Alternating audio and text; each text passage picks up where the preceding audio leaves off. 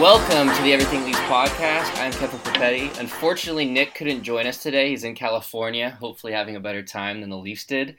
But taking his place, he's a writer at pensionplanpuppets.com. He's also the president of the Mika Zibanejad fan club, so it's a good time to have him on. We have Arvin with us today. How are you doing today, Arvin? I'm doing great. Thanks for having me on. Um, yeah, the applications are closed to the Mika Zibanejad bandwagon. There is no more space available. I'm thinking today we just talk about Zibanejad and then maybe like two, three minutes on the Leafs. I would prefer it. Yeah, that's uh, man. He's he's been on a tear this year. That that five goal game was something. Okay, so just one ground rule off the top here. The rule that we have on this podcast: crying is allowed. So at any time you feel the need, you just go right ahead today. All right. I'm gonna make use of that. Okay, perfect. So Nick and I recorded last week after the three-game win streak but we didn't record the previous week after the Zamboni driver loss. So it's been a while since I've been overly critical of the Leafs on here, but I have a feeling that's going to change today. Yes, uh, most likely. I think it's a, a pretty safe bet at this point. Uh, so they're tied for 14th in points percentage behind like a team like Columbus that you wouldn't expect. You got Tampa Bay, Nashville, Boston coming up. Uh, and the last week's been a bit of a mess. So, I mean, a 5 2 loss to San Jose, uh, one nothing shootout loss to LA, and then a two one loss to Anaheim. So just three goals in the three games. So today I was going to ask you to put your detective hat on. We'll try to get to the bottom of some of the Leafs issues here, and I thought we could do that through a game of 20 questions. So, you ready to go, or, or do you need a few minutes to maybe uh, let off some steam and, and a few tears here? Uh, no, I'm, let's, let's get started. All right, so first question here is going to be pretty simple. What the hell is going on with this team right now? I mean, I, I wish I knew. I wish I knew. Um, it feels like a team that can't get all parts firing at once, right? Um, for large parts of the Keefe era, the team has been outplaying the opposition in front of them, only to be let down by poor goaltending. Um, which isn't to say that the team in front of the goaltending was blameless, but that they were, for the most part, doing all right. And you know, Frederik Andersen and Michael Hutchinson were really, I think, the primary culprits for, for some poor results. Um, also worth noting that in the Keefe era in general, the Leafs have been a pretty strong team results wise as well. Um, but this California trip was a little different, right? Um, the offense just completely dried up. And that's not a problem we're used to seeing from the Leafs. Um, typically, the offense, it's, you know, it's old faithful. It's always there. Uh, and everything else has been kind of, everything else is kind of up and down. Um, especially with the Leafs kind of defense core being frankly pretty brutal right now, you would expect them to fall back defensively. But it really has been the offense over the past three games that dried up. As you said, three goals in three games. Um, and more than that, in only one of the games against LA, did they actually really generate consistent offense against their opponents. So I guess in terms of what the hell is going on with this team right now, it's it, they're they're not able to fire on all cylinders. It, it seems pretty clear. And I think at some point you have to be like, okay, is that just inconsistencies are, are part of any team, right? Is that just what the Leafs are? They're just a, a good, not great team that will sometimes be very inconsistent.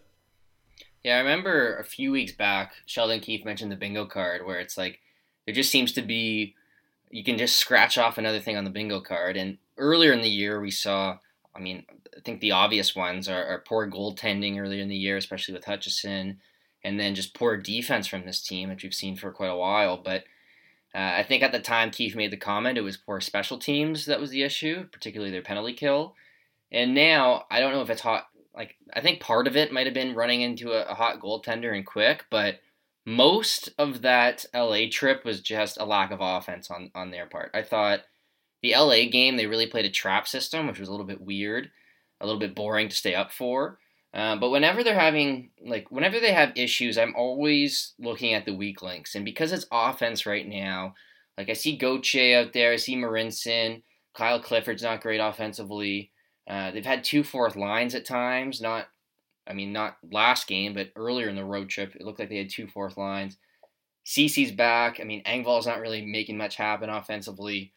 It just seems like right now they have so many holes offensively not something that we're used to seeing, but I'm kind of counting down the minutes now for for Morgan Rielly to return. Yeah, he will help a lot. Um, I mean, Rielly, for all his defensive faults, and they are numerous, he he's a wonderful offensive player. Uh, and I'd say I'd put him in a class aside from a player like Tyson Barrie, who is good offensively in the sense that he gets a lot of individual stats.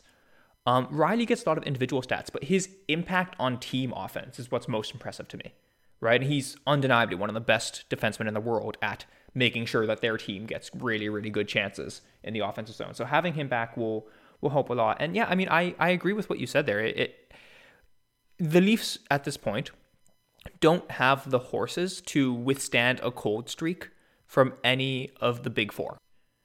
Right? It feels like that. Yeah. And I guess to an extent that's to be expected to I mean to some degree look at where they're allocating their dollars, right? The point of allocating your dollars to those four core forwards is that it'll at least one or two of them should be going at any given moment, right? But when that doesn't happen, yeah, there's no one there to pick up the slack and certainly you, you, you see some times where you know the the Matthews line comes out doesn't do much, the Nylander line comes out doesn't do much, and then as a fan you're like, oh fuck, I gotta wait a minute and a half now before there's any chance of anything happening again. It does feel like that, especially when they have like Kerfoot on the wing, which I can't stand. Like it feels like they're running two fourth lines, and the Tavares line's normally up against top competition, so like it's tough for them to win their matchups on a lot of nights just because of who they're facing. So at, at times it just feels like they're so dependent on the Matthews line, and then on the back end, like I remember, almost reminds me of like 2006 Team Canada where like the, you had all these skilled forwards, and the defensemen couldn't really move the puck up to them, and like that's what it feels like with with Rielly out of the lineup right now. Uh, he really just he really drives play offensively and, creates high danger chances. Uh, just they do seem to miss him right now. And the other player I think they seem to miss is Rasmus Sandin. Uh, it's his birthday today, so happy birthday, Rasmus. But like just his his breakout pass, um, his ability in the offensive zone. I, I just feel like the the defense last night, Marincin, Rosen, Ceci, just doesn't have the same puck moving skill to say the least. And I want to get your thoughts. This is question two actually. What did you think of the decision to play Marincin, Rosen, and Cody Ceci over the kids being Timothy Liljegren and Rasmus Sandin? I didn't like it. Um, I tweeted about this when, when the decision happened. There's a couple things about it for me, and I, I guess I should first separate Liljegren and Sandin because Liljegren legitimately has not been great by the, actually he's been quite poor when you look at the stats. I don't think he's been as bad as his stats indicate, but you know, he he's there's an argument to say he's not an NHL player at this point. Um, so, you know, don't play him if he's not helping you win. I think he's probably not much worse than the other third pairing right defenseman we have. I don't think realistically he's that, that much worse than Ceci. I know his numbers aren't as good, um, but it's a tiny, tiny sample. I don't think they're representative of who he is as a player at this point. So if it was me, I would have played both Liljegren and Sandin. I'm fine with them sending Liljegren down. I just want him to get minutes somewhere. With Sandin, I don't really see an argument, especially with the Leafs' defense as currently constituted. I don't see an argument that he is not one of their best defensemen. Yeah, I also separated them um, for this question. So with Liljegren, I do think he's a step behind Sandin. I yes. think that was the case last season with the Marlies. I think that's the case this season. Uh, even at the start of the season, where Sandin made the team out of camp and didn't really seem like Liljegren was close. Uh, I've kind of accepted the fact that Cody Ceci is going to play. Uh, I think he's going to play even in the playoff lineup, unfortunately, but I think he's especially going to play with Rielly and Muzzin out. So, like when he's healthy, I expect him in. I've kind of accepted that fact that he's going to play over someone like Liljegren. With Sandin, like Marincin and Rosen are both kind of unique players.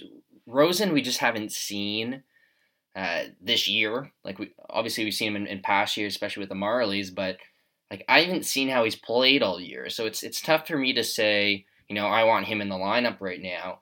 I thought going into last offseason that he had a strong chance of making the Leafs, especially as that third pairing left shooting defenseman.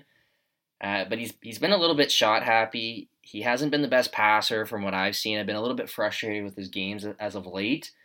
And then, you know, Marincin's been a bit of a mixed bag. I think he, he fits well with Barrie, but if, if Sandin's on the roster, I'd like to see him play, and I do think that he helps his team win. So uh, I, I did like how you separated it. Yeah, even aside from helping the Leafs win, I mean, obviously that's the principal consideration, but let's say Sandin is slightly worse than the other option, right? At third pairing lefty, if you're if you're playing him there, and he's you know let's say slightly worse than Calle Rosen, which I don't believe to be true, but let's say he is. You're giving up what maybe like a percentage point of win probability a game by playing a slightly worse third pairing left defenseman. It's not an impactful part of the lineup, but if that helps Sandin develop, I think that's important, right? Sandin could be a really important part of this team's future, a team that's going to be capped out for the foreseeable future because of their, their core four forwards. You need young guys who are able to contribute. If, if Sandin can be a top four level defenseman next year or the year after, that's a huge boon to the Leafs. And getting a sense of what he's all about at the NHL level and helping him develop at the NHL level, I think is hugely important for this team. So I think they should be playing him every game, both to help him develop, because I think that's how players typically grow, and to get a sense of where what his current level is at. Yeah. Right. Um. I think at the very least they're very close, Sandin and Rosen. Like even if you do think Yes. Rosen is better, they're at least close. And Yes, agreed. like the one sitting him for one game, I didn't mind. Maybe he needs a breather, whatever. Um, I kind of roll my eyes. Like I do want them playing minutes, but when I hear people say like, like I even want them playing NHL minutes if it's, if it's twelve minutes or thirteen minutes.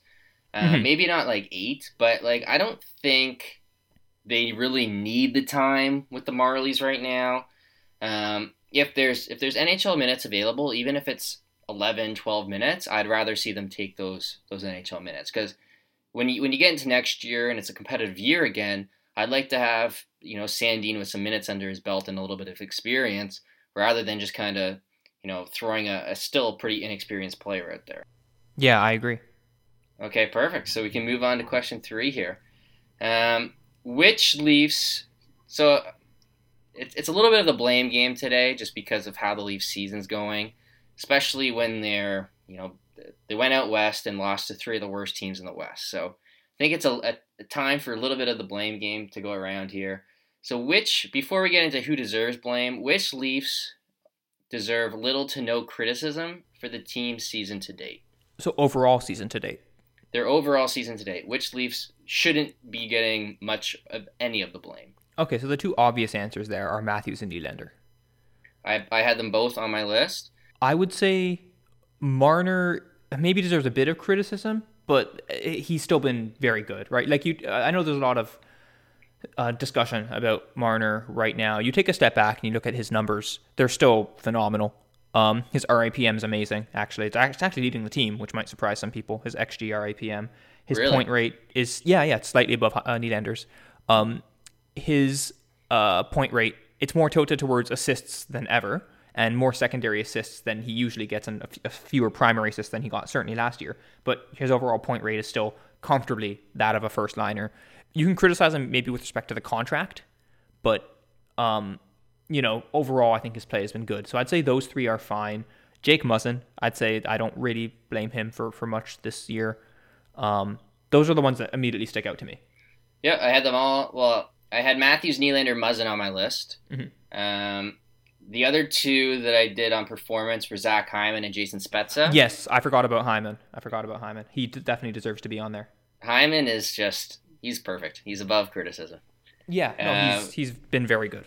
Yeah, then with Jason Spezza, it, it is, I think he's been good for one, and two, like he's on a league minimum contract. So uh, it's it's tough to to kind of go wrong there. Yeah, yeah, exactly. And I mean, I, I guess I could have included him on my list. I, I tend not to really heavily blame depth options or credit them anyways. 'cause most of the time, they're not making a huge enough difference. But Spezza has been has been quite good. Um, his point scoring has been, you know, I think much higher than a- anyone could have reasonably expected. Yeah, the other players uh, that I kind of put on, and this is more not necessarily performance driven, but just expectations driven. Like Jack Campbell hasn't been here enough or here long enough to, to take any criticism. Rasmus Sandin's just turning 20, so I think he's like well above expectations. I, I'm not going to criticize him for this uh, for this season, especially given the amount of games he's played. Mikheyev was great in, in his his debut, and Justin Holl, who really played no games last year. I haven't loved Holl of late, but I mean, relative to expectations, I can't really put much on him. Uh, Is there anyone else that, that sticks out to you, or do you think we got a pretty good grasp on that list? almost everyone that I that I think has been particularly good. I mean, I wouldn't. Maybe this is a person who's more interesting to talk about for when we talk about maybe who we do blame, but I, I still genuinely like Kerfoot as a player. Um, so do I, especially as a center. So, but like he he has been up and down at times this year, so he probably doesn't belong in the former group where you know you can kind of absolve him of all criticism. Yeah, and when he has had an opportunity with Tavares Nylander, I don't think he's been amazing. Uh, but I do like him as the third line center. I think just his two way game. I, I would have liked a little bit more offense at times, but um, I didn't put him in this list. But the next question, uh, I also didn't put Kerfoot in, and that's which Leafs deserve the most criticism for the team's disappointing season to date. So I didn't put Kerfoot in this list. Uh, players I did have, I did have Marner here. I think it's more relative to the contract. Mm-hmm. Uh, he went and pretty much demanded a huge salary. I think he deserves some criticism. Uh, I do think he's been a, a, certainly a first line player. I'm not sure. Like I would have liked more goals from him, especially at that dollar value. Yeah, yeah. And I mean, that's, that's I guess that's a failing of the contract, right? Because he, he's never he's probably never going to be a 30 goal guy. Right. It, it's it's almost an impossible contract to live up to. It, it feels at this point. Uh, I threw in there. I think he's been a little bit inconsistent as of late. I didn't like the undisciplined penalty last night. Uh, I did like the goal a couple nights ago. That was beautiful, but I mean, I, I, want a little bit. I want a little bit more from him. Uh, I haven't loved him with Matthews, to be honest. Like I feel like sometimes Matthews just creating his own offense and doing it all himself. That like, why does he need Marner? Um, but what other Leafs stick out to you that are the most deserving of, of criticism for this season? I mean, you got to start with the goalies, I think, right? Uh, Andersen, his year long numbers haven't been good. And the reality is, everything looks worse when your goaltending is crappy. And the Leafs have had crappy goaltending for a lot of the season. Um, Kasperi Kapanen has been better of late, but we can't forget that he had, frankly, a really putrid start, albeit one that wasn't helped from him being put in a position where his skill set is just not going to shine, right? Um, that left wing experiment, yeah, that experiment with him on the left wing of two players who always have the puck, uh, that it's he was was doomed to failure. Felt well, um, it felt like it. yeah, yeah. So those two are, are kind of obvious ones. I mean, I guess I'm going to be very on brand here and make Foolman happy, but uh, Tyson Barrie. I, I say this as someone who who wasn't even that big on Barrie when we got him. He's been below my expectations by like a significant amount. Yeah, I had Barrie in big bold letters. Um, so I remember it's, when the... it's not that he's like a bad player, but it's just he he's not he's not doing anything to I think really propel the team forward. Right. So the other players, before I get into Barrie here, the other players I had on Marner, as I said, for the contract. Uh, I put Andersen and Hutchinson. I do think that yep. save percentage isn't the perfect stat. Like I do think that some nights, like I don't know, say I don't know what Andersen's at, but say he's at 906. Like I think with a better team, he might be at you know 910, 911. But that's not that's he's still below his standard. He hasn't been himself this year. Uh, I do mm-hmm. think some of that's on the Leafs though. Um, and, like sometimes they just don't show up. But I, I do give a little bit to Rielly, but I think part of that is just I don't know if he was healthy, so I have a tough, I kind of struggle with that a bit. Uh, Kapanen, as you said, um, Johnsson, I'd put in there as well. Just they haven't had a great year. Part of that with Johnsson's just injuries and shooting percentage, though. But Tyson Barrie is kind of the key one to me. I remember when the trade happened, uh, I was talking to you, and I was pretty high on Barrie. I think at the time, you look at their right side from last year, and you see Hainsey, Zaitsev, Ozhiganov, and you go like, if the Leafs had a right shooting defenseman that can move the puck like Barrie, I'd be in heaven. So I think, and I remember at the time, like a key part of that deal for me was, is is Barrie a rental or is he a player who's going to be good for you for for many years that you're going to look to extend? And now watching him play this season, I didn't really have much interest at all in extending him. Uh, I don't think. Yeah. I don't. I think he's below average defensively. Maybe not horrendous, but certainly below average. I think that's pretty clear. I I haven't seen enough offense from him to, to make me, make it think like he's an elite offensive defenseman. I think the, the point shots on the power play, very shot heavy. Um, he hasn't. He certainly hasn't been Morgan Rielly offensively. Is that fair to say? Um, yeah, I, th- I think Rielly's better offensively. Barrie is a bit of, I think, a cannibal offensively. Right? He he gets he gets the numbers. It doesn't feel like the team necessarily does that great offensively with him on the ice. Right, I agree with that, and I fe- it feels also like I almost consider Barrie like a DH in baseball, where he's the sheltered guy, and when you have him as your DH, that means you can't put any other players as the DH. So right. it's tougher to, to get Sandin or Liljegren or even Travis Dermott. Um, it's it's tough to get them in a position to succeed when you have to put Barrie in those sheltered minutes because him being there is kind of taking away an opportunity of someone else to put up better numbers. Does that make sense? Yeah, yeah. No, I, I agree with that completely. It, it's it's absolutely correct. So now that we've kind of aired our, our grievances oh, here, what do you think of Dermott uh, this year? Ah, Dermott. I think he's been fine. I don't think he's taken the like a huge leap forward, and I would have liked to see that. But like to me, he's a good transition defender, and he's a guy who can make a pretty decent first pass. Uh, now that he's like with the injuries to Muzzin and Rielly. now that he's up on the first pairing, I think that that kind of helps him, like in terms of his grading. But I'd have to say he's been a slight disappointment. I don't know if I'd I'd put him. I don't know if I'd rip his game apart this year, but I'd say he's a slight disappointment. Where are you at with Dermott? Kind of similar. I thought I was lower on him before these last few weeks. I think, to my memory, he's been better recently. Um, he has a weird statistical profile this year. Um, very good goal differential, right? When he's on the ice, good xG differential, um, when you especially when you look at isolated uh, measures, and then quite poor in terms of shot differential. So so where he's gaining really is that he kind of without being an elite shot suppressor this season, he's managed to mm-hmm. lower the quality of chances against pretty significantly. Now, is that a real thing or is that a small sample thing? I don't know. Right? Yeah, I don't know either. That's uh like when I when I watch him play, I love the transition mm-hmm. defense. Mm-hmm. Uh, I just think he's a player that's gonna consistently get undervalued, whether it's in terms of his next contract or like if they ever went to trade him, I, I think he'd be an underrated asset. So with me, I've always been in the mindset that I want to keep Dermott because I just don't think you'd get the the right value for him.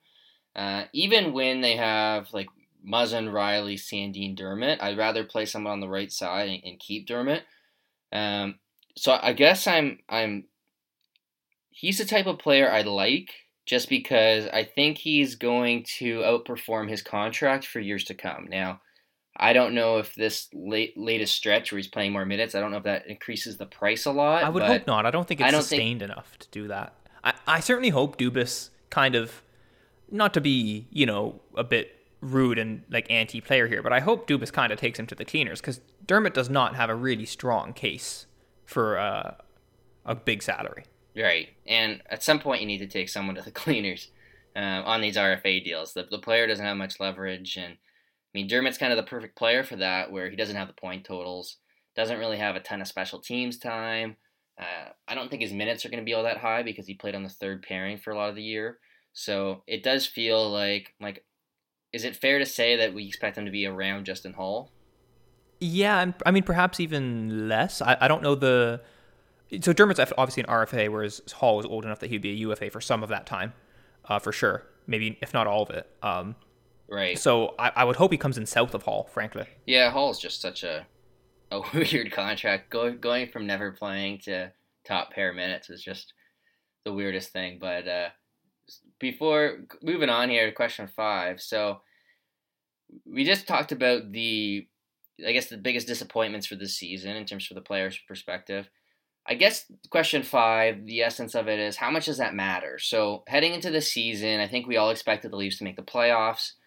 Uh, I think we pretty much all expected for them to play either Boston or Tampa in the first round. I think maybe there's an outside chance, you know, like 10 15% that they'd win the division, maybe get an easier matchup.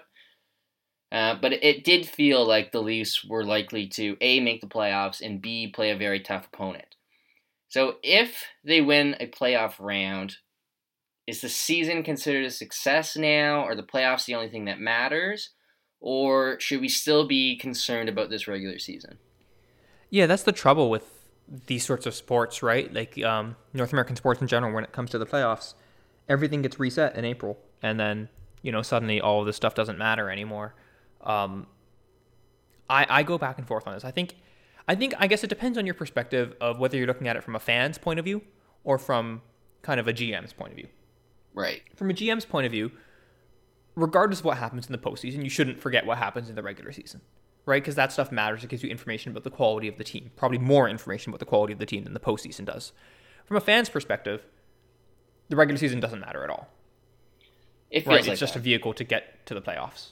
It definitely feels like that. Um, like from my perspective, I, I want to see this team make strides to being an elite team. I don't want Yes. them to be the the Blue Jackets or Senators. So I do care about the regular season, but at the same time, it, it, is a little bit concerning as an NHL fan that the regular season feels this irrelevant. Um, Yeah. and I don't know what the fix is, but it just like especially last season when it, it, we knew the playoff matchup from like January, if not earlier, and like I do the one thing I do kind of like here is it seems like they're gonna play Tampa, and Tampa just got swept by Columbus of all teams last last year, and I think it's gonna be. I think the pressure is definitely going to shift Tampa's way if they are, say, like the second best team in the NHL and the Leafs are just barely squeaking in. Because I think Tampa will be very, very frustrated if they lose game one uh, at home. So that's something to keep an eye out for. I think it's going to be, you know, we're, we're so used to the, the pressure being on the Leafs, but I think the pressure would be on Tampa in that series. Yeah, it would. At the same time, I think the pressure on the Leafs would, would be okay, you're in year four of Auston Matthews' career, and you haven't made it out of the first round. Right? And right. That would be four straight. Yeah, and you- and you can you can caveat it, right? Like it, it's it's a bit of an unfair thing to say, um, because the reality is the Leafs have had to go through a really strong division in all four of those years. Um, that doesn't mean that they're they're like a cup contender in another division or anything like that, but in another division, maybe they, one of those years they get out of the first round, right? Yeah. Um, but yeah, like it, it, that that that is a form of pressure uh, on the Leafs. I think I think it's like a it's a real interesting series in that the winner can kind of, to an extent, it it, it, it slays a demon for them, um, and the loser has to face a really really really tough discussion in the offseason. Right. And last season they did have a bit of a wasted opportunity to say the least, where Columbus beat Tampa, and if they did get by Boston, they would have had an easier road. But I guess putting that to, putting that aside, let's uh, let's jump on to question six here. So on a scale of one to ten, how would you rate the Muzzin extension? Uh, what were your your general thoughts of the deal? So one being uh, you hated it, and ten being this is the best contract of all time. Man, I uh, so Foolman and I discussed this on our podcast, and I've gone like back and forth on this a hundred times. Um, I think okay, I'll say this: I think the deal is as good as a Muzzin extension could possibly have been. Right? I I'd agree with that. it, it- it's a smart every, everything the Leafs could have done to mitigate kind of the downside risk of that deal. They did. Right? It's um, salaries backdiving. There, there's there's bonuses that make it easier to trade to a cap team. There's the trade protection dwindles after I think the first or second year. Right? Um, they set it up in a way to potentially make those last few years as easy to move as possible. Now, the words "as possible" is doing a lot of work there. Um, Muzzin will probably not be worth his contract in three years, right? He probably won't be a top four defenseman in three years. He, he's already 31. Uh, plays a physical style. He struggled this year with injuries. He's a good player when healthy, but you know, are we already seeing a bit of a decline in terms of availability? That that's a concern, right? On the other hand, if you don't sign Muzzin, who who is playing those minutes for you next year? Is Sandin ready? Well, I'd like to think so, but we don't know that for sure. It's a bit of a risk to go into that next season where you still, in theory, have pretty close to prime John Tavares before his contract starts looking a bit eh. And, and say, yeah, Rasmus Sandin's going to be our, our second pair left defenseman behind a guy who has no defensive ability whatsoever in Morgan Rielly. So I, I understand the deal, and I think it's not, but I think it's not without risks. So if I was to put it on one to ten, I'd say like five and a half to six, and I would say five if the Leafs did not do everything that they did in order to make it as palatable as this deal could possibly be. I'm gonna give it like an eight and a half to nine. I mm-hmm. am pretty happy with it for the reasons you said. So I think the Leafs needed a player like Muzzin.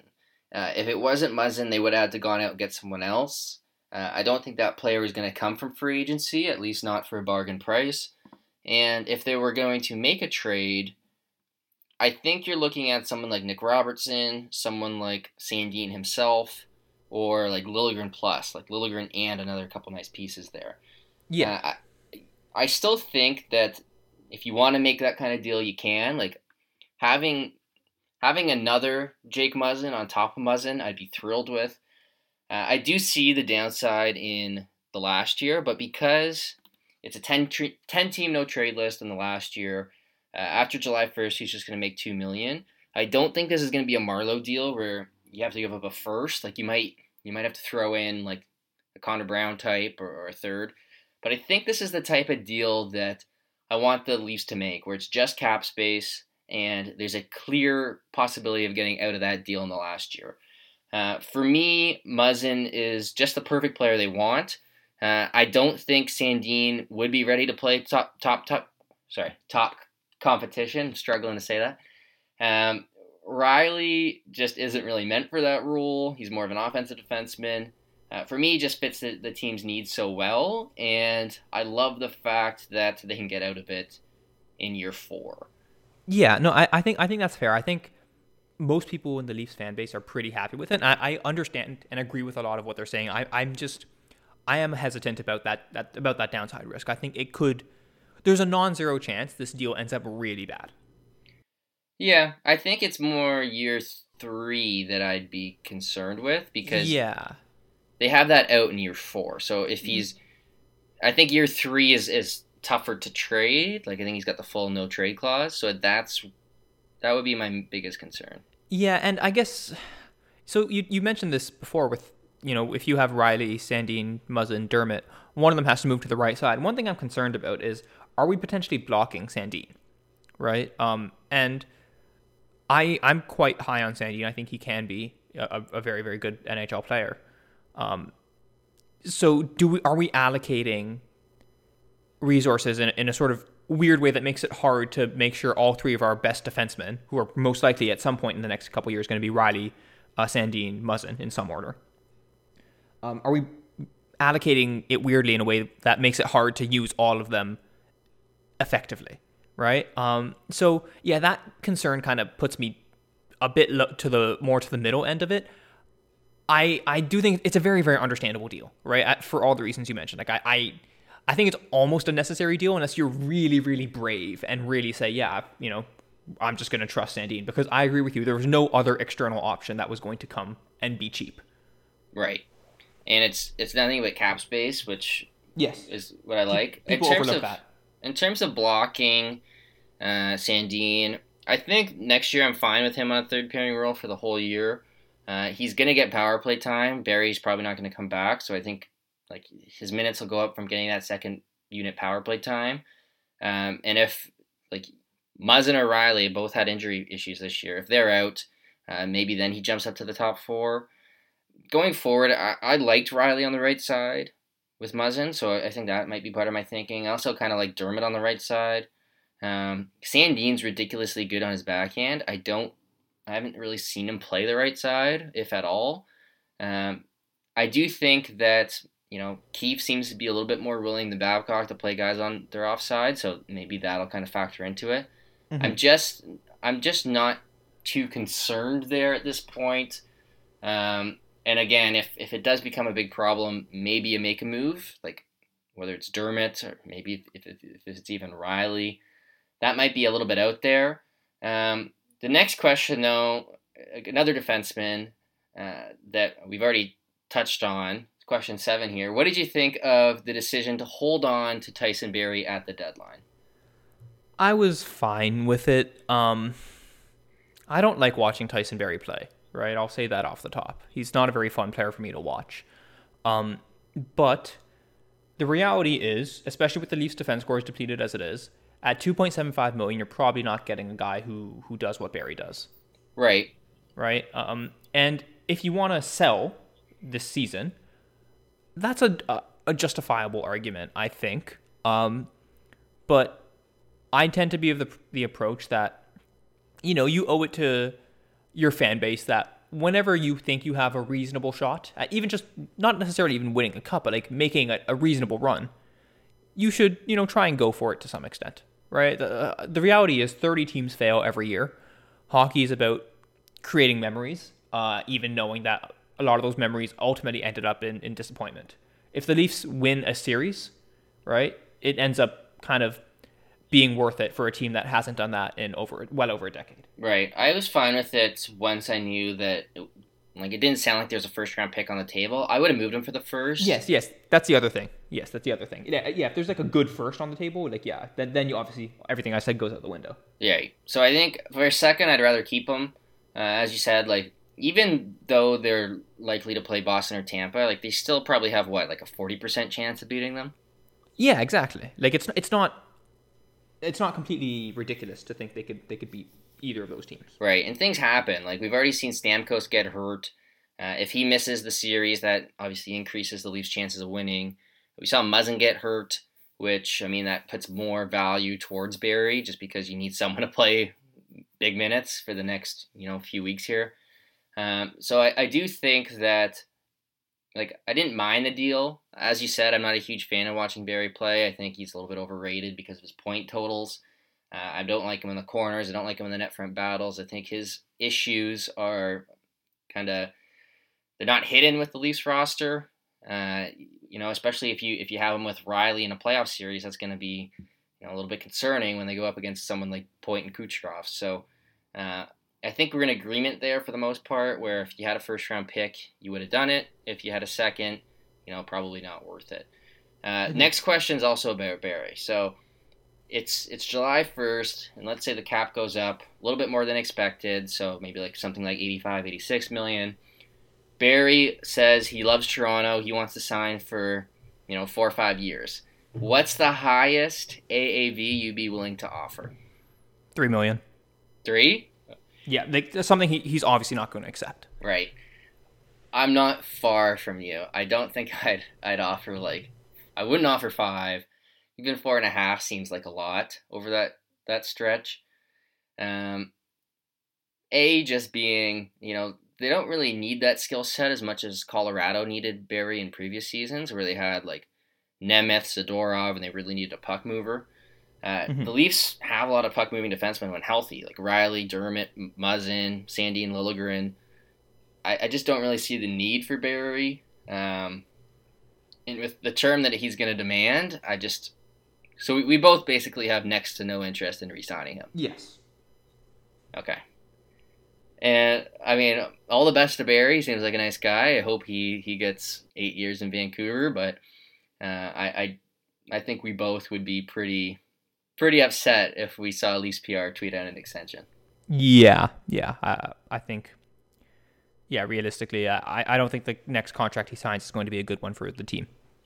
The one, like the one thing that kind of annoyed me with Barrie, um, like the one defense of him was that you know it was all Mike Babcock's fault earlier on. Mm-hmm. Uh, he did he did kind of score right away with Keefe, but like if I'm another team looking to sign Barrie to five years, like I'd be terrified of signing him, thinking like, what does my coach have to use him perfectly in order for him to have value?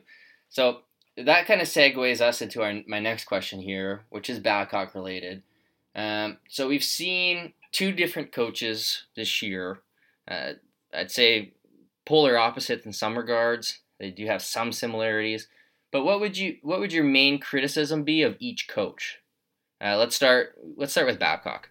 So with Babcock, I think I think the biggest thing is clearly the interpersonal relationships on that team were damaged to the point of no return. Felt like it. And ultimately, when you're a coach, you're a manager. You're a manager of people. And that's the primary thing that you have to do. Right? And if you're not able to do that effectively, you're not able to manage those relationships. It doesn't matter about anything else, really. And it seems that Babcock was unable to manage those relationships. Um, to, you know, and there's certainly fault on both sides for that. But given the stories that have come out after Babcock's dismissal, I think a lot of the culpability lies with him, especially in some of the, I guess, tactics he used to try and reach the team. Uh, it seemed needlessly antagonistic and um, I guess just kind of dickish, for lack of better term. Um, so I'd say that's the biggest issue I had with him. What about you? Uh, I put stubbornness. I think, and this relates back to the like the relationship issues where there's no rotational players whatsoever. Uh, also, like an inability to know who his best players are. Like, I don't want to get into the Leivo debate. I think that kind of gets overblown at times. But like, he could have played over Komarov the odd night, or played over Matt Martin the odd night. And then Justin Holl. you look at him, like he could have played over Polak, or I think that was two years ago, uh, Ozhiganov, uh, you know, even someone like Hainsey or Zaitsev. Like they could have given a little bit extra rest, put Holl in the odd night. Uh, it, he did seem to kind of, you know, ruin, almost try to ruin players' careers. Uh, I do kind of like, and this kind of gets into my my Keefe criticism. I do kind of like Babcock's willingness to put his best lineup out there every night. Uh, when he thinks something's his best lineup, he uses it. But it kind of seems like they went from one extreme to another here, where, you know, my top criticism of Keefe, and I don't know if you'll say the same thing here, but it almost feels like he treats every game almost like a preseason game. Like there's been some pointless experimentation, whether it be like he put Aberg with Matthews, and it was Aberg on his off wing. Like Aberg is not not really suited for left wing. Why is he playing on, on that line to begin with, even if it was his right wing? Uh, putting Kerfoot to the right wing, uh, to experiment. He did like the Nealer, Nylander, Matthews, Marner line, which I just never thought was going to work.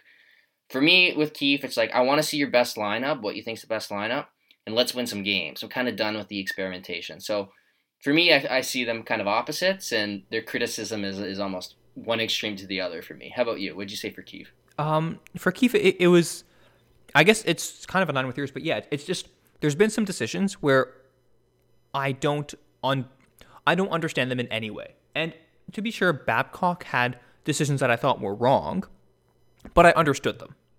I understood what he was thinking, right? Um, so when he played like Hainsey a lot, or when he played Polak over, I don't know, Connor Carrick, I disagreed with those decisions, but I can see the thought process behind it.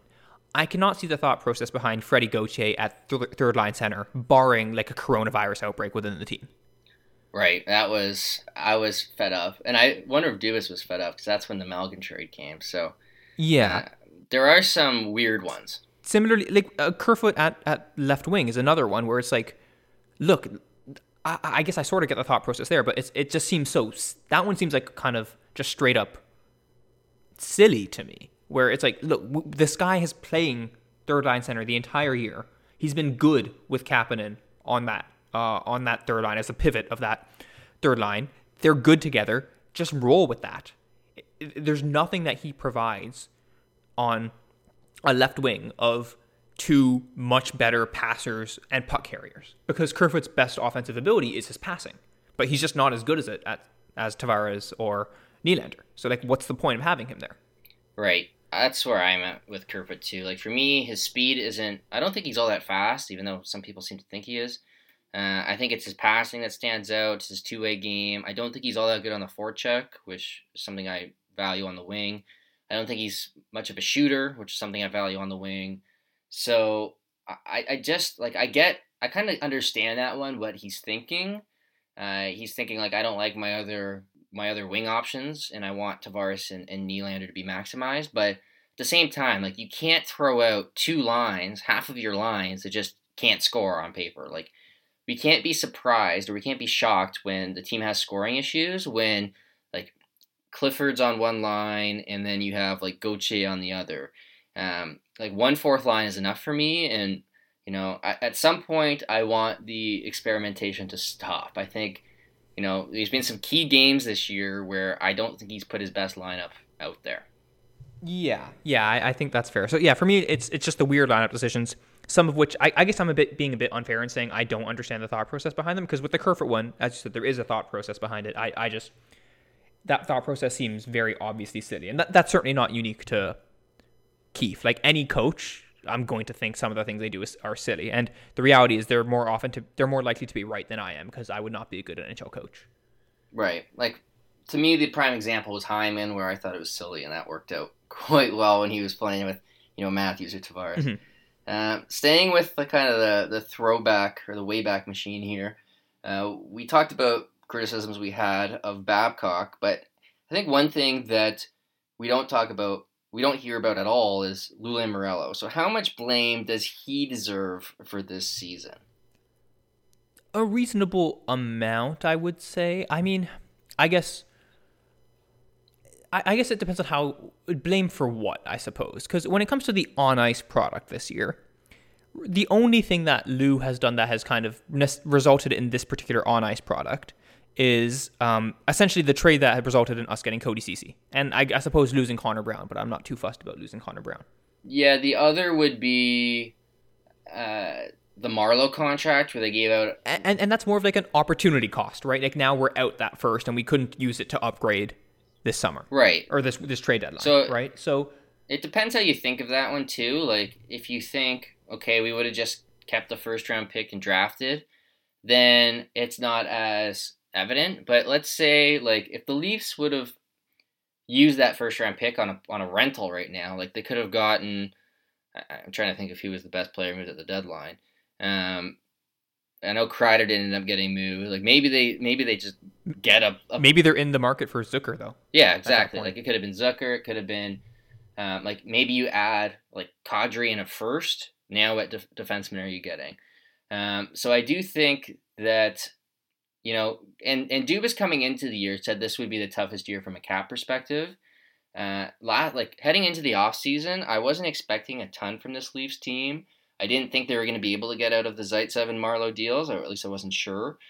Uh, they also got out of the the Martin contract. That was kind of a gift from Lou on the other end, but uh, I do think that it's almost underrated how much criticism he deserves. I'm still so frustrated over that Marleau contract and that Zaitsev contract. Yeah, yeah. I mean, the Marleau contract was dumb on day one, right? Incredibly dumb on day one.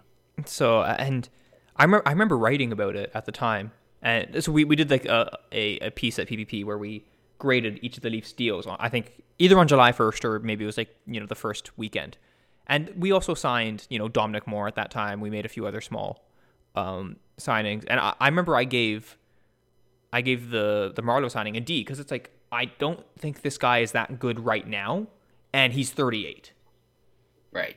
Right. So he, he, he was like a four and a half to five million dollar player maybe in year one, mm-hmm. um, and what happened in that contract was entirely predictable. So it is weird when when I see things on Twitter of people like reminiscing over like if only we had Lou and then I look to what's going on in, with the Islanders right now, and it's like the Komarov contract.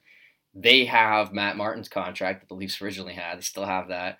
And then like I like Pageau, but that seemed like a lot. So uh, I do give a little bit of blame to Lou uh, just for this season because again, it was supposed to be the toughest year. Mm-hmm. Uh, moving on to something that Dubas did was trade for Kyle Clifford.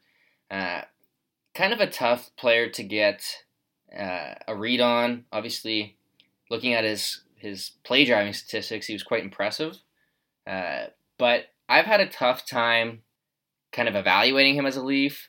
Uh, so I, I, have kind of a two part question here. A, what are your general thoughts of Clifford this so far? And B, what's your max offer to extend Clifford this offseason? In terms of, I don't have strong thoughts on him. I, I think you know, his statistical resume is nice. Um, he, he seems like just a competent fourth line guy who won't kill you on the ice and can add some toughness and a guy to, to fight and enforce for whatever, you know, one thinks that's worth. In terms of what I would pay to extend him, like whatever kind of anything, anything above, you know, a variable amount is not something I have interest in. I think we can, I think we can replace him with Marlies and street free agents. Right. And I don't. I, I like having a fighter, but I'm not really willing, willing to pay for it. Exactly. Um, it's like it's nice to have, I suppose, but I'm not going out of my way for it. Right. And I do like it's nice to have that his statistical profile, but he doesn't score, and I think he's a, a sure fourth line player. Like I like having kind of his defense, his his work in board battles. Um, like it is, I do think he can play. I do think he's a legitimate NHLer, even if he didn't fight.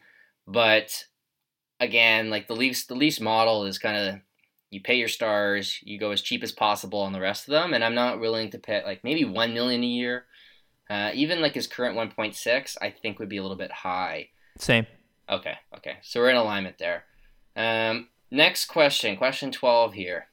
Who would you rather play, Tampa Bay or Boston? Tampa, easy. Really? So, so Stamkos is hurt. So, Mhm. is that what changed it, or if Stamkos is healthy, you still would play Tampa? I'd still rather play Tampa. Um, couple reasons for it, and some are like rational reasons, and some are not rational reasons. um, so I'll get I'll, I'll get the irrational reason out of the way. I'm sick of facing Boston. I I, I just don't want to. I'm sick of facing them in a playoff series. I want a bit of variety. Right. Okay. It's it's it's it actually gets boring facing the same team over and over again. There's and also this I guess from a a media perspective, which is I guess sort of what we we are in some sense. Um, you know, as we both we both talk about the Leafs and write about the Leafs and whatnot. I don't think there's that much interesting left to say about a Boston series. Okay, you know, what's the Leafs' plan for winning? Well, they got to hope to saw off even against the Bergeron line, clean up against the depth, use their speed against Boston, try and exploit Chara, hope referees call penalties. Like we we we could do this in our sleep. We've said it twice before. Right. Just copy and paste your old articles. Exactly. Um, and you know the, the teams are, are functionally quite similar. Um, you know Boston still has that like ridiculous top line, that ridiculous power play. He can't let Pastrnak shoot basically from anywhere. Uh, so yeah, with, with Tampa, I don't think they're much worse a team, if at all, than Boston. I think they're very similar. I, I, it's hard to choose between them. A couple things make it easier. I think Tampa is a team in the Leaf style. It's a strength versus strength matchup, right? Right. It- It's going to be both teams saying, "We know what you like to do, you know what we like to do, and they're pretty similar things. Let's see who can do it better." Right. Um, and I think that plays into the Leafs' style, right? I think that's a game they like to play. I think not that you need to like get up for the playoffs. Everyone gets up for the playoffs, but I think they will take it as okay, like we have to show that we are like we are the best offensive team in the world. Yeah. right? And they might lose, but I think it'll it's a it's a it's a game where the Leafs are going to be able to play the way they want to play, and I I, I back them when they can do that. Um, that doesn't mean they're favorites in the series, of course. Right. And I, I think from a fun perspective, Tampa's certainly the answer. That would just be Oh a, yeah, a great series. For me though, I I would say Tampa with Stamkos out. I just think he's a good enough player to kind of swing that. Um, but I think I'd rather play Boston if both teams were fully healthy. Uh, Tampa just they scare me. Like Brayden Point, Kucherov, Stamkos. I love Blake Coleman, who they got. Obviously, they have Hedman on the back end. Uh, Sergachev, McDonagh. Like I just keep looking at that team, and I'm just amazed at the talent. Like I think that's the most talented team in the NHL. But then, like, not to say Boston isn't isn't great, but I just look at that roster and I kind of wonder how they do it. Um, I I- I just almost want to slay the dragon. So I guess again, it's more of a a rational answer where I just want to like let's play Boston, let's beat them. I want to get this get over this storyline already. Um, so again, I, I think it is pretty rational, but it seems like there isn't really a, a great matchup there for the Leafs either way. yeah. I think in either series, they're like you know, their probability of winning is between let's say you know 37 and a half and 42 and a half, something like that. Jeez. All right, let's hope uh, let's hope Pastrnak gets suspended in game two this time. Let's flip, flip the script. Yeah. Uh, question 13 here, related to the playoff series. So, if the playoffs start today, and let's say Andersen has a rough first game, so, you know, not like letting in goals from the red line, but, you know, one of his bottom 10, 15 games of the, of the season. Uh, like he should have, he should have definitely had one back. Uh, he lets in maybe like four or five goals. How short is his leash now? Because, uh, like, heading back a month ago, I think Andersen could have given up two goals from the red line and still would have got game two over Hutchinson. Now, the way Campbell's playing, it's definitely a shorter leash, but you know, if, if Andersen has a rough first game, who do you think you'd go to in game two? Do you think you'd make that switch to Campbell or do you think they ride out Andersen? I I don't know. That's a that's a tough decision because like either way, it's goalies are so inherently volatile that you could make the right, the quote unquote right decision, if we can even assume that there is a an unequivocally right decision, and it can still blow up in your face, right? Right. Um, I think like I, I think I would go Campbell at that point. Like Andersen's really lost a lot of trust for me with how poor he's been this season. And look, Campbell's numbers this season aren't amazing, but he's been good as a Leaf, and then that kind of sticks in your mind. Right. And it just feels like from the team confidence perspective, like it would be worth a change. I love Campbell. I love having him having him in there. But it'll be interesting if they do make the playoffs, just because like if a bad game happens, I am curious to see how short that leash is in reality. Because you know if, if Campbell takes a job and runs with it, it's going to be uh, I don't know, just be interesting. It'll be obviously a, a different storyline that I, I don't think we could have said in, in past years. Yeah. So next question here, question fourteen. So when Dubas was hired, I think what was expected was this young, savvy GM, a guy that's going to use advanced stats to, to build his team. Uh, we've seen signs of that. I think part of that is like paying the stars, uh, keeping Nylander. Uh, but on the other end, we've seen, you know, I don't think Tyson Barrie was a money ball type of player. Kyle Clifford was more for the, he's kind of both, I guess, but uh, he brings some muscle. Um, so on a scale of one to ten, how how well do you think Dubas has kind of lived up to that profile of a player who's, or sorry, of a, a general manager who's kind of been the young, savvy GM that really relies on advanced stats? I'd say like you know eight to nine, and that's for both for better and for worse. Um, okay. I think maybe to some extent his naivety was taken advantage of in by um, in in the negotiations with the big three, particularly with Marner. Okay.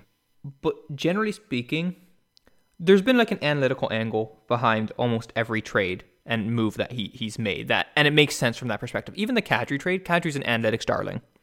Um, so is Kerfoot though, and with Barrie, you're right. Barrie's not really a money ball player, but I think kind of the real value add and the real benefit of that deal from the Leafs perspective is we got you know a, a slightly cheaper player than or not a slightly cheaper a cheaper player than Nazem Kadri who is only slightly worse in the role that we're going to play him in.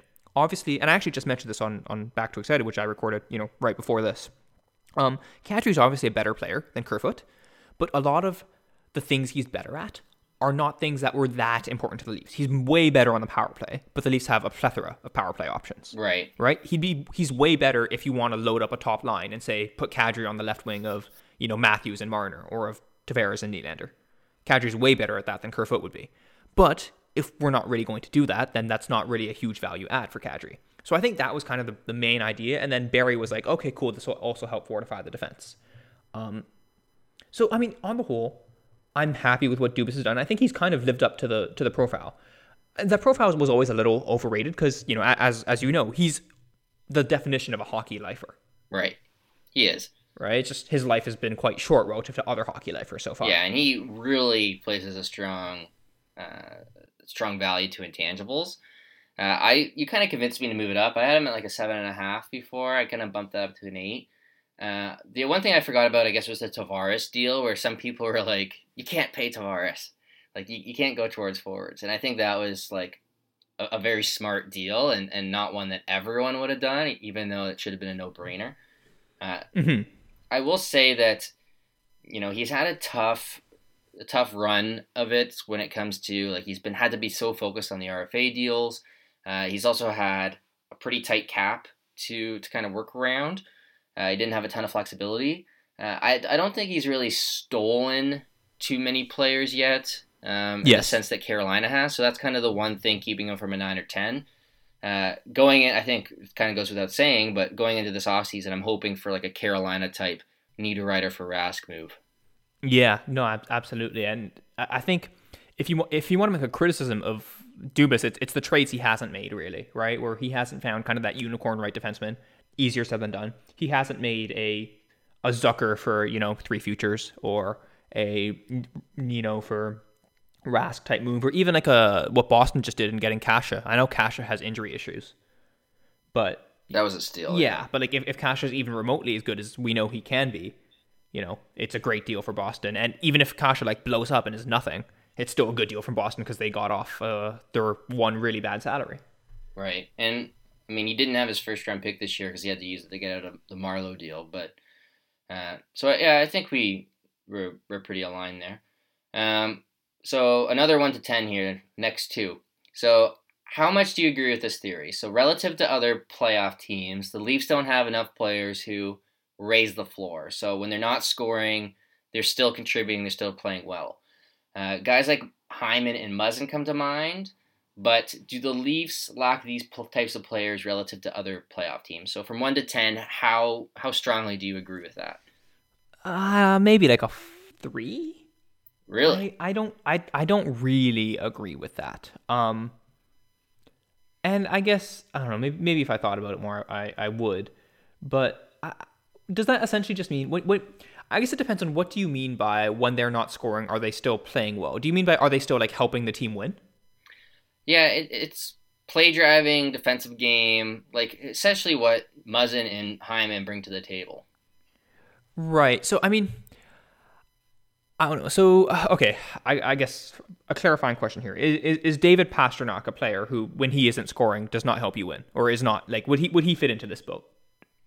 Um, I think he still helps win in terms of play driving perspective, but like okay, he's not, yeah, he's not necessarily empty calories. I'm talking more like you know Phil Kessel, for example. Yeah. Okay. So, so that that's the same interpretation I, I would have, and in that case, I think all four of the Leafs' big forwards are good play drivers, good to great play drivers.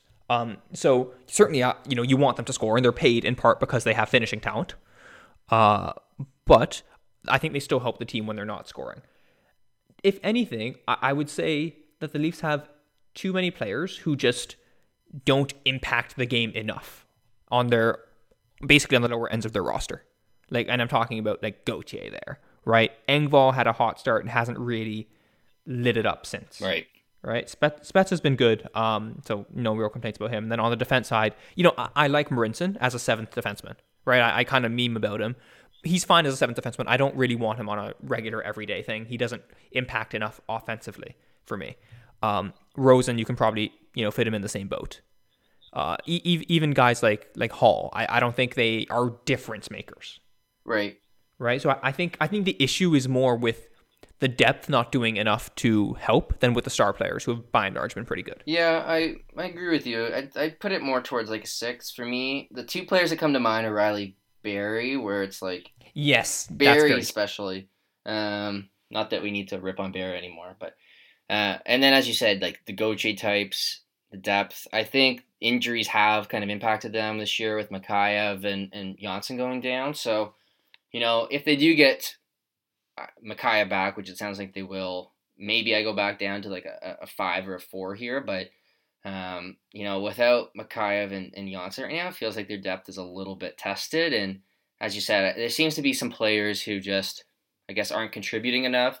I also wouldn't mind, you know, one more kind of Hyman or Niederreiter like play driver for the top six. I think that's one thing they're lacking is, you know, Hyman can only play with with one of Tavares or Matthews, and they really haven't had an answer there with Mikheyev out. Yeah, Mikheyev has been very helpful when he has been able to play, but he, he he's kind of a Russian Hyman in right, some respects. Right. Okay, another one to last one to ten here. Question sixteen. How much do you agree with this statement? This is from Mark Masters tweeted it out. It's a quote from Marner. Teams are playing us now knowing that Mats is really the only shooter up high, and me and Tyson just have to start getting it on net more and deciding to shoot more how from one to ten, what do you think? How much do you agree with Marner on that statement? Negative infinity. Yeah, I'm I'm negative infinity plus plus one, I guess. So, uh, or minus one, I guess. So, uh, for me, like I they switched the the sides in last game where Marner's back on his strong side rather than his one timer side. Uh, Matthews as well. I like that more. I just think Marner is at least more of a threat to shoot. Um, but I don't want him shooting. I especially don't want him taking one timers. And I think we're both in agreement that, you know, Barrie shots from the point and Marner one timers are the worst possible answer. Right. I mean, the the defense is, is going to kind of let those happen because those are the most unthreatening shots, right? Um, and what the Leafs power play has to do is figure out ways to not settle for those shots in general, I think the galaxy braining that the Leafs have done about this year's power play has been frustrating to me because last year I don't really think the power play was broken. The process wasn't broken, I don't think. Right? I, I, I genuinely think you get Marner, You give him a good net front option. You give him a good bumper. You give him a power play, uh, a defenseman who can just move the puck, and you have Auston Matthews on the other side. And you put both Matthews and Marner on their strong sides. I don't think there's anything wrong with that formula. Yeah, I'm kind of tired of the one timers. Yes, and look, I think people said, okay, you know, the that power play got got stale, and I don't really think it did because the whole point of it is Marner had three very viable passing options. Yes, you the other team kind of leaves the point open. That happens with every power play. The point guy is always open because that's the least threatening area of the ice. That's not a unique thing, right? So long answer short here, you don't you don't want Marner to be your uh, assistant coach in 15 years coaching the power. He's still young; he can learn. Um, but I, I disagree with him yeah, in this case. So. Like it, it's just, I, I I I really don't think that we need to over centralize on saying, okay, you know, the defense is, is playing us to let us shoot, so we need to like fall into that trap. No, you need to figure out ways to avoid that trap, right? Okay, yeah, I'm with you there. A uh, couple, couple, four more. So a couple quick ones here. Uh, what should the NHL do with its playoff format? So I saw on Twitter, LeBrun, Pierre LeBrun suggested a eight-nine play-in. Um, I know you don't like that, but what what would you like to see them do? You Uh-uh. like the status quo, or would you like to see a switch? So LeBrun tweet was actually our bad take of the week on Back to Excited. okay. um, yeah, I mean, I'm fine with the playoff system as is. Uh, I don't, or I'll, I'll say I'll say this: I'm fine with kind of the NHL playoffs being a bracket style thing with four rounds.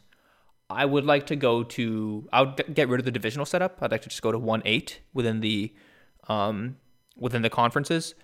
I would also you'd also have to rebalance schedules to some degree there. So, I I would be fine with that. In general, I, I'm not too fussed about the playoff uh the playoff structure as long as we don't allow more teams in. Right? I think Right. 16 in a soon to be 32 team league, that's fine. You're t- you're lopping off half the field.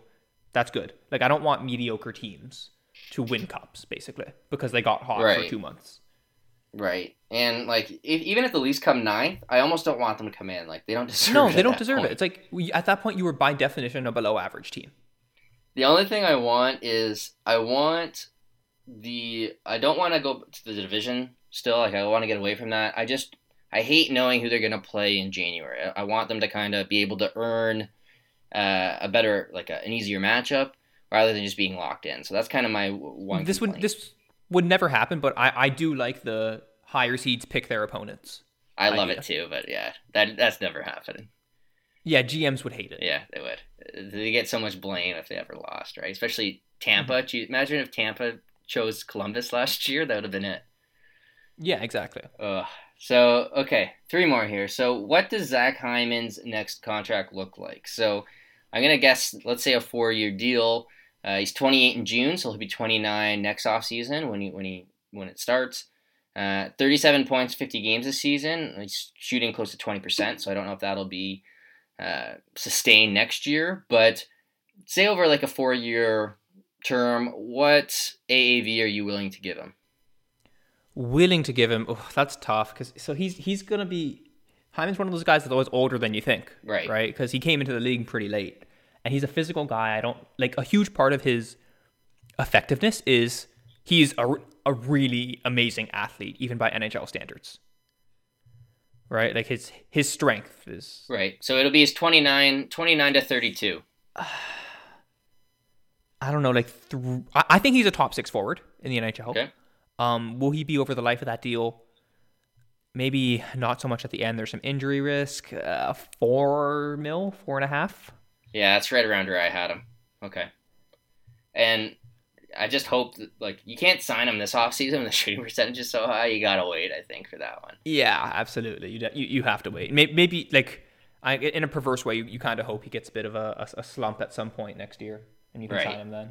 Yeah, I'm with you there. Okay. Two more.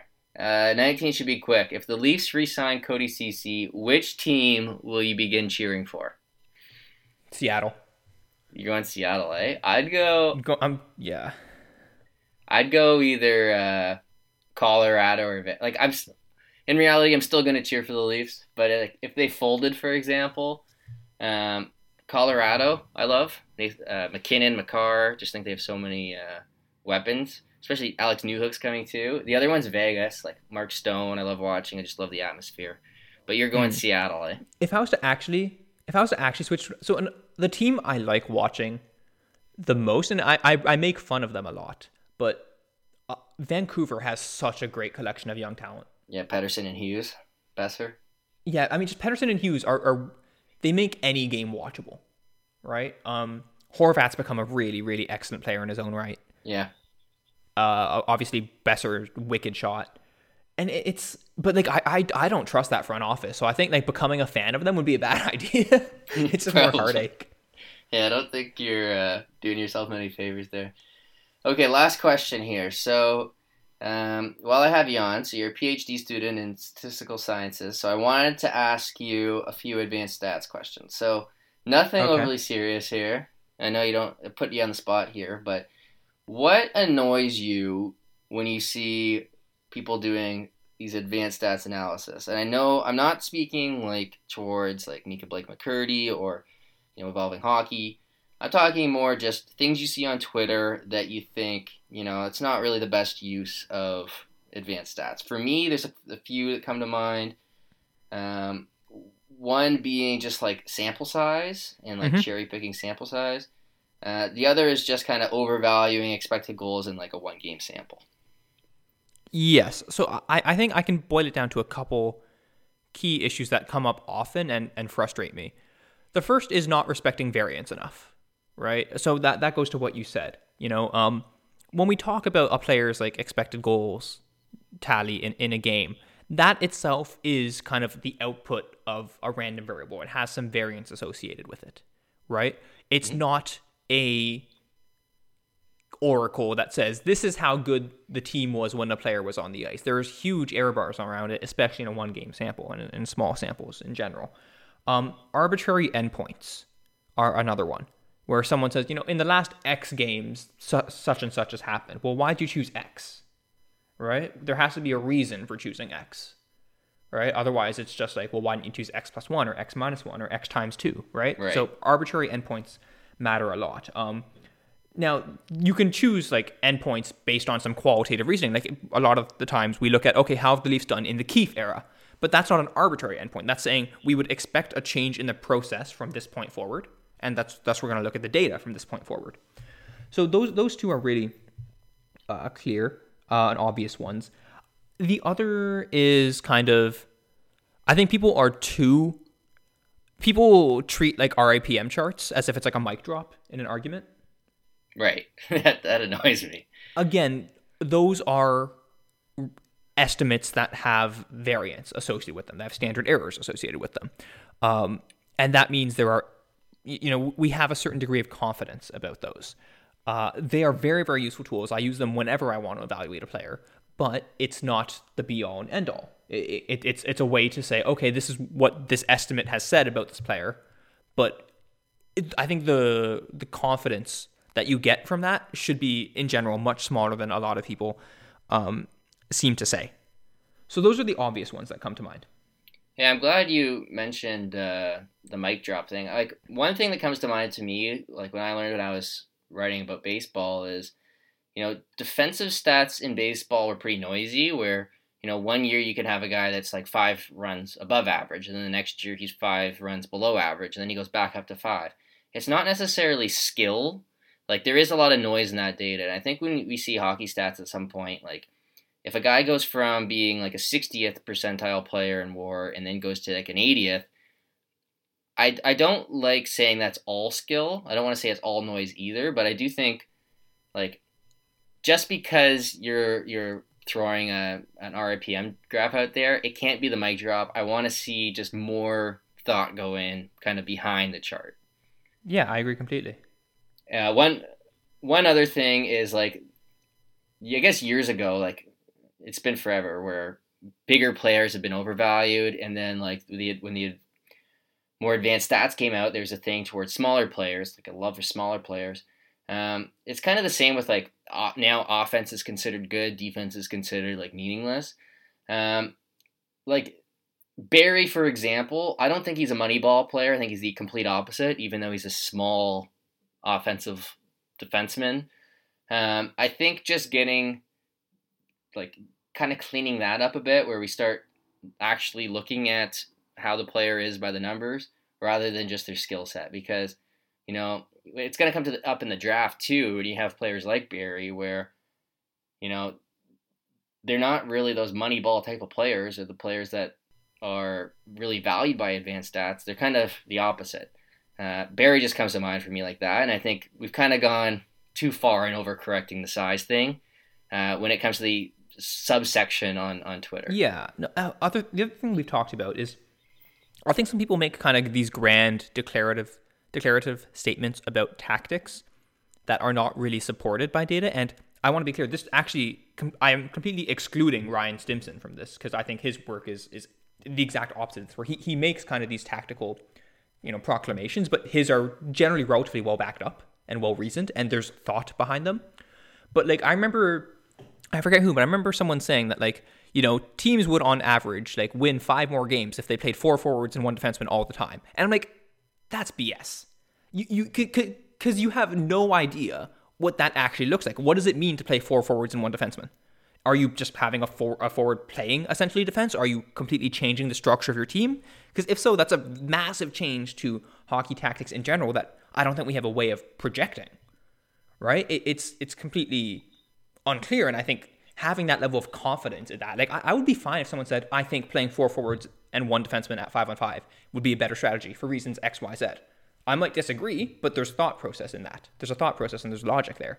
If someone says it is clearly better to do that and doesn't really show the work, I, I that pisses me off because that's just like that's irresponsible. Yeah, I'm kind of tired of the whole total hockey thing too. um, so that's it for the 20 questions. A few notes before we get out of here. So Robertson's now at 51 goals in 44 games. Wanted to give him a shout out. Uh, also, the Marlies look good again to me. Duszak's got 18 points in 22. Uh, they're now getting Liljegren back. They moved out Harper, Archibald, Baptiste, Schmaltz. Uh, they got in Laurito, Kapla, who I really like, Duzak, Salomaki. They're getting Petan back as well as Liljegren. So they're kind of watchable again. Um, I think that's an encouraging sign. It's probably too little too late, but they do look better. Um, I just want to mention that quick. So, Arvin, thanks for joining me today. I'm sure you were thrilled to talk about a, a three game losing streak. but uh, where can people find your work?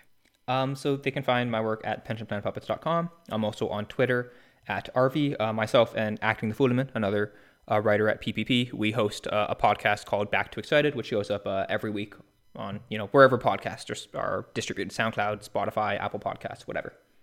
Perfect. Yeah. Be sure to check out Arvin's stuff at Pension Plan Puppets and back to Excited Podcast. If you if you're not a fan of Arvin and acting the fool man, there's there's the cat. So you can't go wrong with that podcast. Uh, is that Foolman's cat? It is. It's Foolman's cat. So that's I'm sorry to break it to you, but that's the star. So uh, Arvind, we'll have to have you. We'll have to have you back on soon. Thanks again for joining us, and thanks for having we'll me. See every. We'll see everyone next week.